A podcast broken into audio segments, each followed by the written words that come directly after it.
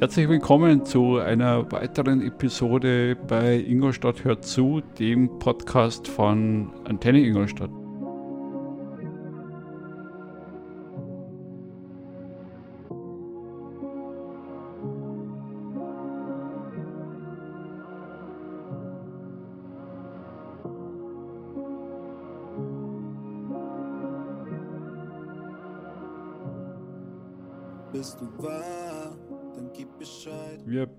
Machen Menschen aus der Region sichtbar, aus der Region für die Region, unser Leitmotiv. Und heute in unserem virtuellen Studio der Kevin, Kevin Reichelt.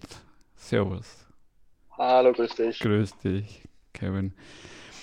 Ähm, ich habe jetzt ein bisschen umgestellt vom Setting her. Also am Anfang gibt es jetzt ein paar äh, Icebreaker-Fragen für dich.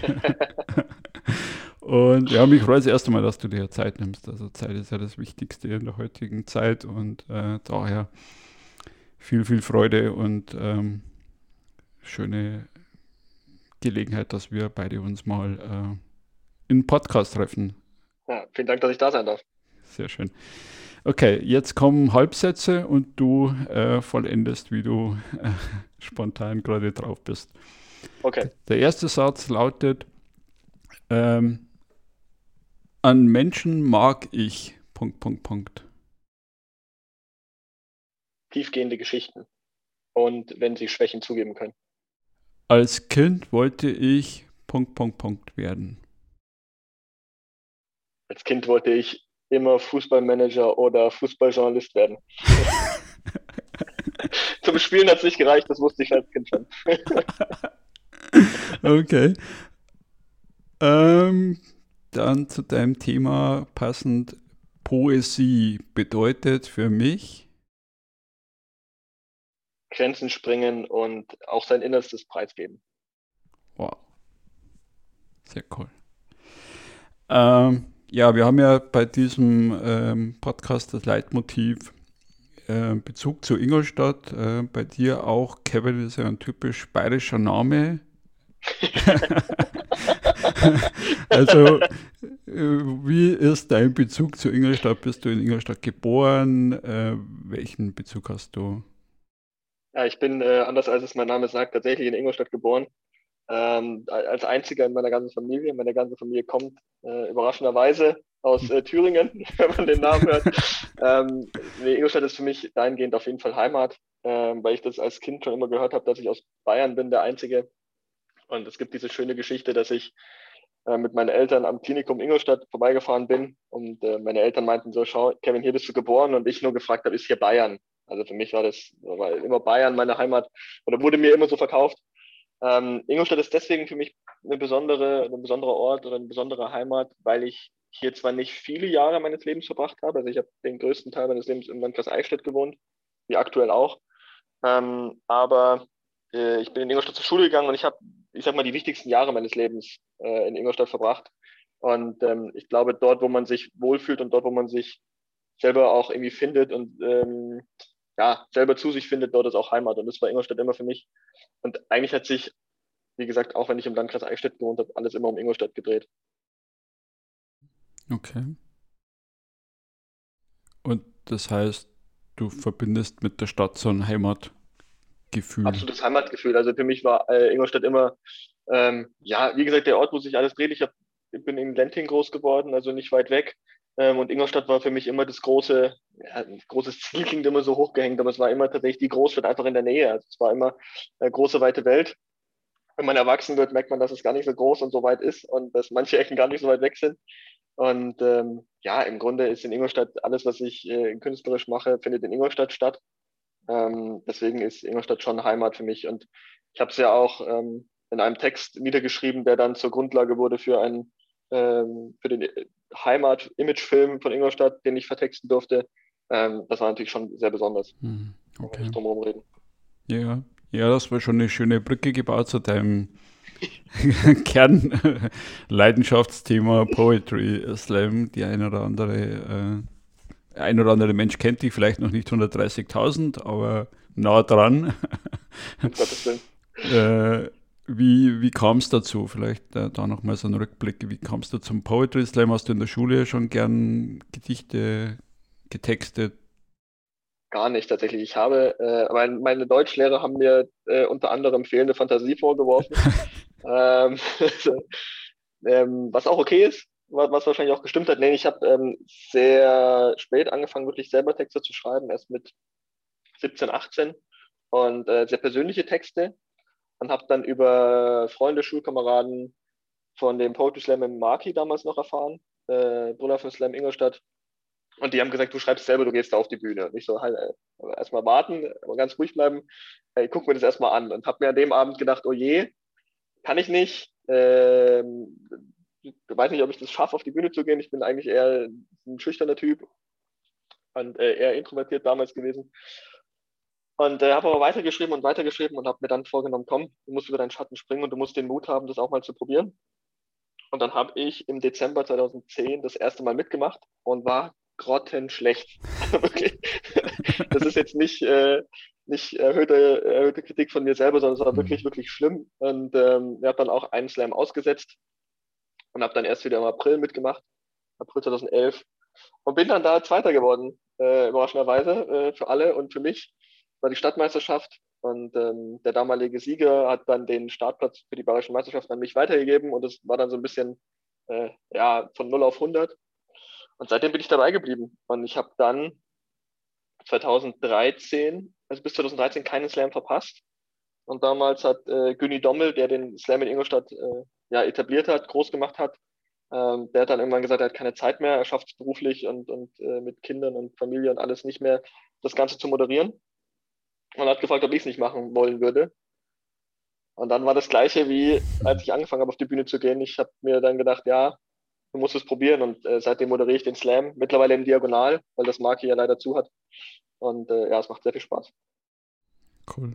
Ja, also entdecke ich auch gleich eine Parallele, weil ich habe ja auch schon ein bisschen Slam-Erfahrung mit dir. Und der erste äh, war in einer Kofferfabrik in Fürth und der war wirklich das war so down. ja, ja, es ist, die erste Erfahrung ist immer schwierig. Also ich, ich weiß, Pascal Simon, auch ein Ingolstädter Slammer, ähm, dem habe ich tatsächlich, das ist lustig, der ist ein Jahrgang unter mir gewesen an der Schule. Und als ich den ersten Slam besucht habe, also als ich es mir angeguckt habe, hatte er seinen ersten Auftritt. Also das heißt, er ist zwei Monate mehr auf Slam erfahren als ich. Und der hat einen furchtbar guten ersten Auftritt hingelegt. Und das war für mich dann so wirklich äh, das weiß er nicht, aber es war für mich immer so die Messlatte, dass ich sage, ich würde gern so, also wenn ich so hinkriege wie er, wäre super. Und ähm, habe ich nicht. das ist erstmal mal maximal enttäuschend und maximal frustrierend. Und ähm, ja, dafür hat es danach ganz, ganz gut geklappt und ganz gut hingehauen. Hm. Ja, ich glaube, das ist ein schwieriges Thema jetzt nicht nur beim Poetry Slam, sondern generell im Leben. So Vergleiche, so wenn man guckt, okay, ich möchte so gut werden wie, ähm, schwierig. Also da denke ich, es ist einfach von der, von der Relation her immer wieder ähm, ein Thema. Ja. Ähm, jetzt hast du in deiner Berufsbezeichnung noch drin Autor und Texter. Wie muss man sich da deine Geschichte vorstellen? Wie bist du da dazu Ja, ich war lange, ich war, ich war, ich war ja lange äh, Redakteur bei der, bei der Zeitung, beim Donaukurier und bin äh, dann zu den Agenturen gewechselt und äh, ich kann nur schreiben. Mhm. Also ich kann nur was mit nur was mit Worten machen. Auch als ich äh, Kaufmann für Bürokommunikation gelernt habe, hat es sehr gut funktioniert, weil ich in der Marketingabteilung gearbeitet habe und äh, Texte schreiben konnte, vor allem. Äh, natürlich kann ich auch da andere Sachen, Büroarbeiten, aber ich bin halt ein Textidiot und ich ähm, habe selbst, als ich als Redakteur irgendwie zwei, zwei, zwei Sportseiten am Tag geschrieben habe oder halt redigiert habe, habe ich am Abend noch andere Texte geschrieben. Ich kann nur das und äh, ja, das kann ich anscheinend ganz gut. Oder ganz, ganz annehmbar, sagen wir es mal so. Deswegen äh, läuft es irgendwie immer aufs, aufs Texten heraus. Okay. Und äh, die kann man nachlesen? Äh, ja, meine, meine Texte kann man nachlesen. Aktuell auf Instagram und Facebook äh, habe ich zwei. Seiten. Also auf Facebook eine Seite, auf Instagram ein Profil. Ähm, die kann man sich auch anschauen. Ich äh, mache das immer unterschiedlich. Manchmal spreche ich sie ein, was ja bei Poetry Slam Texten manchmal gut ist. Manchmal sind es aber auch einfach Texte zum Lesen. Ähm, oder man kann sich anhören, wenn Poetry Slam ist, tatsächlich, weil ich äh, zwar nur noch moderiere, aber immer im Vorab einen Text mache, äh, um, um die Stimmung aufzulockern oder um es ein bisschen einzuläuten, den Wettbewerb. Und äh, ja, da kann man sich das anhören und ansehen.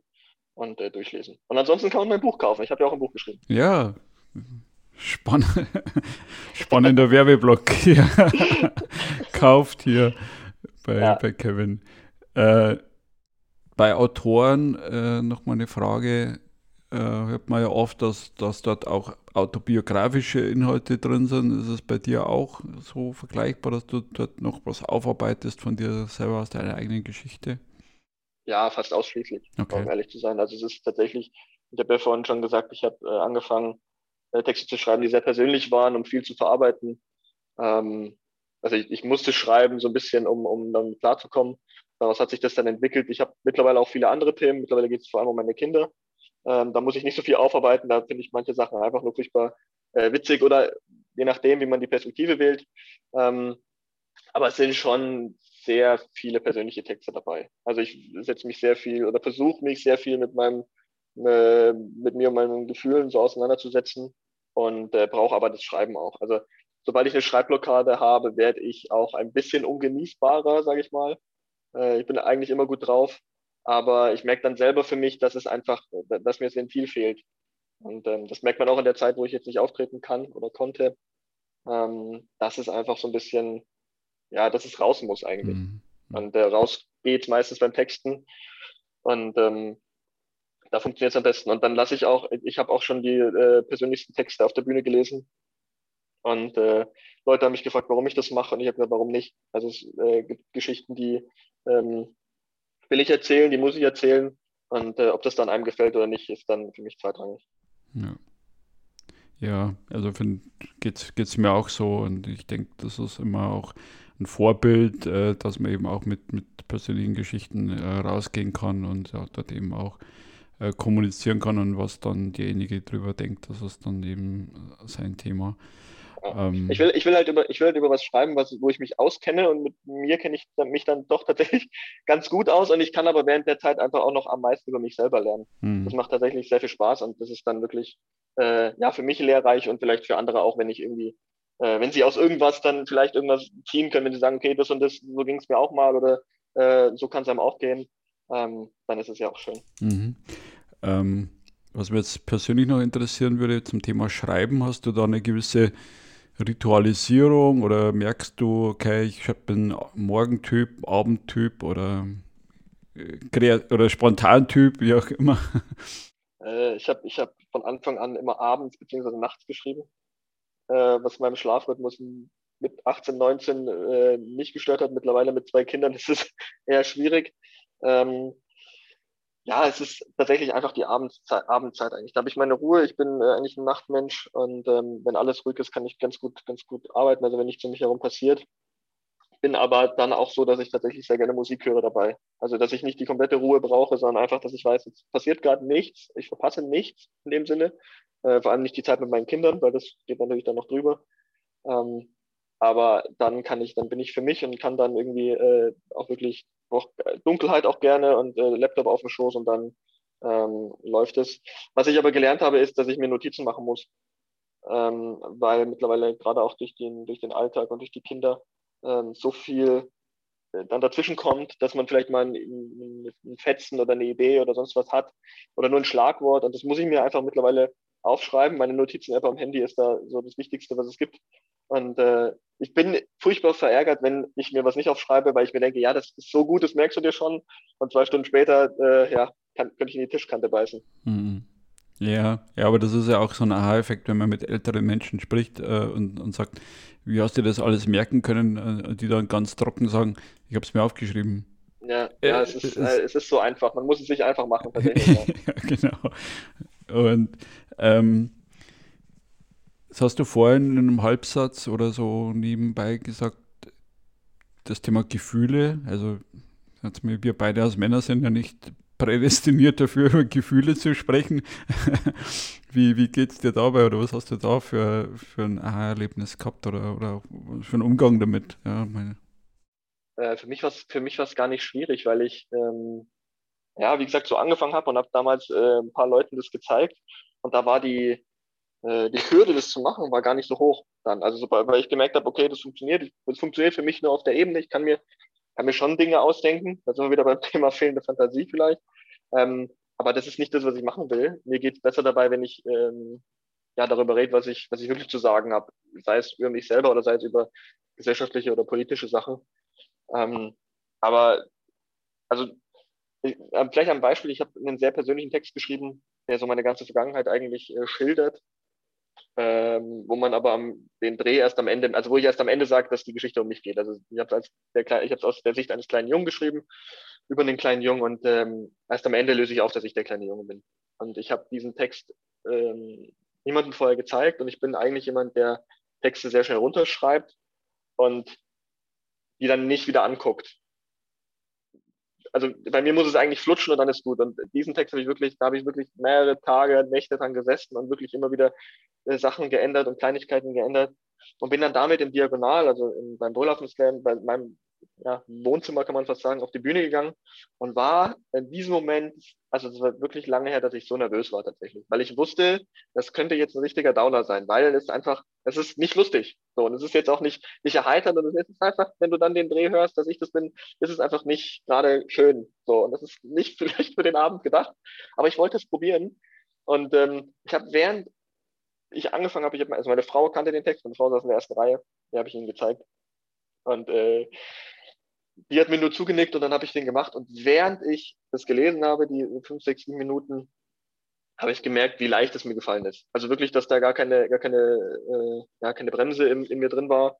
Und äh, das war tatsächlich sehr angenehm. Also da habe ich gemerkt, so, genauso muss es sein und genauso funktioniert. Ich habe mich nie wohler gefühlt bei einem Text als bei dem, weil das ist genau das, was ich machen wollte und machen muss. Das bin nur ich, der da steht und das sind nur meine Zeilen. Und äh, ja, es war dann lustig, weil die Reaktion beim Slam war dann wirklich, also ich hab, war dann fertig, Blatt zugemacht und es war zwei, drei Sekunden komplette Stille. Und es gibt nichts Schlimmeres als komplette Stille. Und dann ist der Laden äh, an die Decke gegangen und dann war so, ja, gut. Und dann habe ich selber kurz so einen Schluck getrunken, weil das dann äh, mich ein bisschen übermannt hat und dann ging es weiter. Ähm, aber ich habe damit kein Problem. Also ich verstehe, dass Leute vielleicht beim Zuhören sich denken, warum macht er das jetzt? Und warum muss er das machen? Und äh, will er Mitleid oder will er kein Mitleid? Ähm, ja, aber habe ich nicht. Und äh, ich habe auch immer gesagt, es, jeder, der auf eine Bühne geht, hat irgendwas zu kompensieren. Sei es eine schlechte Vergangenheit oder sei es irgendwie äh, Selbstwertgefühl oder sonst was. Äh, unterbewusst gibt es da immer was. Mhm. Ja, ich denke, bei der, bei der Kommunikation, äh, wenn man einen Schritt weiter denkt, ist ja immer ein, ein Eigenanteil mit dabei. Also wir hatten gestern äh, internes äh, Meetup zum Thema die Macht der Worte, der Sprache, also alles, was wir sagen, wie wir es sagen, ja, wenn wir im äh, Alltag, wenn du mit deinen Kindern sprichst, äh, wie du damit umgehst, wie du mit, mit deinem Partner sprichst, ähm, finde ich ja. immer ähm, wieder äh, ja, erhellend. Ja. ja, das ist gerade bei Kindern interessant, weil man sich wirklich nach jedem Satz denkt, oh, war das jetzt falsch, habe ich jetzt falsch betont oder habe ich es falsch, falsch formuliert und was kann das Kind daraus denken? Und das, manchmal sollte man dann vielleicht nicht so viel drüber nachdenken bei den Kindern. Äh, ich bin da eher derjenige, der sich dann zweimal äh, den Satz nochmal umdreht und äh, ja, sich dann ärgert, dass er es vielleicht falsch gesagt hat. Mhm. Ja, cool. Ja, Kinder ähm, und das, was du auch gesagt hast mit dem Thema Stille aushalten, ähm, finde ich auch sehr, sehr wichtige Punkte. Und ich glaube, da kannst du wahrscheinlich oder wirst du wahrscheinlich auch noch viel, viel lernen davon ja, äh, bin noch jung und äh, die Kinder haben noch lange Zeit mit mir. ich noch lange Zeit mit den Kindern hoffentlich. Äh, nein, also es ist, äh, man, man muss es lernen, also gerade bei Kindern, weil man, äh, ich hatte früher die Möglichkeit, oft für mich zu sein und äh, da eben auch zu texten und oft in mich reinzuhorchen und die Zeit geben einem Kinder nicht. Zumindest nicht so oft. Und da muss man die Stille, die du gerade angesprochen hast, dann schon mehr ausnutzen und auch genießen. Also da ist es dann wirklich mal so, dass man ja, vielleicht dann nicht direkt den Laptop nimmt und schreibt, sondern sich erstmal äh, die, die Ruhe genießt und für sich selber erstmal, äh, ja, für sich selber findet, klingt immer so ein bisschen spirituell, aber es ist tatsächlich einfach ein bisschen runterkommt. Ja, also ich finde es gar nicht spirituell, sondern ich glaube, das ist gerade auch äh, vor Corona, in Corona wichtig, dass man äh, auch mit meiner Frau äh, Regeln vereinbart, dass man eben sagt, man braucht seine Rückzugsräume. Ja. Äh, ja. Wenn ich eben im Arbeitszimmer bin oder sie im Arbeitszimmer ist, dann ist eben die Tür zu und dann hat derjenige oder diejenige auch ihre Ruhe. Ja. Und, und so, glaube ich, ja, absolut. werdet ihr das in der Familie auch irgendwo. Ja. die Kinder brauchen es ja auch. Also du hast ja auch gerade in der Zeit, als Homeschooling war, da haben die Kinder ja auch nicht die Ruhe. Die Kinder sehen 24 Stunden oder die 16 Stunden am Tag mein Gesicht und das will ich auch keinem zumuten. Und äh, die brauchen auch mal ihre Ruhe und müssen auch mal in ihrem Zimmer sein. Und da muss man sie dann auch mal in Ruhe lassen. Also das ist äh, genauso wichtig. Und, äh, ja, das, das, muss man aber lernen tatsächlich. Ja, also das ja. ist für jeden tatsächlich so ein bisschen ein, ein Prozess, glaube ich. Absolut. Und es wird ein lebenslanger Prozess bleiben. Ja. Und äh, ja, bringt mich jetzt so zum Schluss auf die Frage, was können wir denn noch erwarten von dir? Ein paar Ankündigungen haben wir ja schon indirekt oh gehört und äh, ja. ich habe dich auch nochmal angeteasert wegen einer, einer Option, die wir, die wir andenken. Äh, vielleicht für die Zuhörer draußen noch, wo, wo kann man dich sehen zukünftig? Was kann man von dir hören? Ja, ich habe äh, im August zwei Slams tatsächlich, so, solange das Wetter mitspielt. Wir haben Open Air am 6. August im Freibad Ingolstadt im Rahmen der Picknicknächte dürfen wir wieder was machen. Da gibt es einen Poetry Slam, den ich moderiere. Zwei Wochen später moderiere ich auf der Landesgartenschau, Open Air, äh, Anfang Oktober, das, was du gerade angesprochen hast. Äh, wird es äh, hoffentlich zu einem ja, kleinen Programm von mir kommen auf der Landesgartenschau im Rahmen des, äh, ich glaube, im Irma-Zelt, hast du, glaube ich, gesagt. Mhm. Äh, werde ich vielleicht einen kleinen Slot kriegen und dann mir was ausdenken, dass ich nicht nur lese, sondern auch vielleicht ein bisschen Stand-up mache, was ich ja auch schon mal gemacht habe.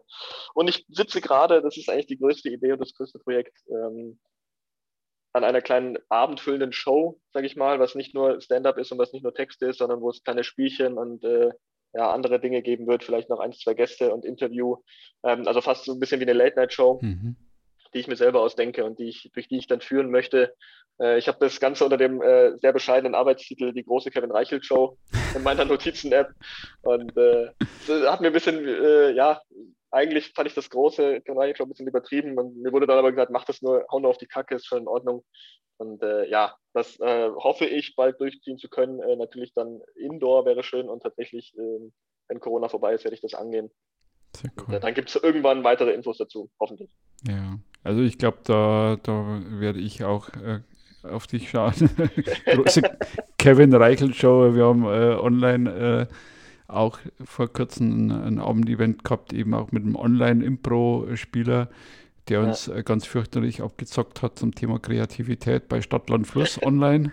ja, das ist sehr gut. Das ist sehr gut, ja. Und äh, ich äh, habe da auch nochmal bei mir bisschen Potenzial und Lust entdeckt, sowas äh, zu machen. Also ja, viel Erfolg dir mit dem ganzen Projekten.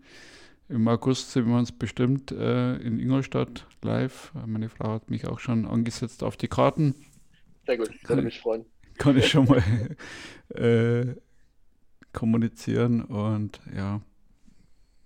Ist noch irgendwas, wo, wo du sagst, muss jetzt noch raus? Nein, alle, alle, alle sollen lieb bleiben und äh, ja, einfach seid lieb, merkt euch das und äh, immer, immer lächeln. Das ist schön. danke dir, Alfred. Ja, danke dir, Kevin, für die Zeit. Gib mir deine Hand, ja, bevor ich fall. Deine Hand, ja, bevor ich fall.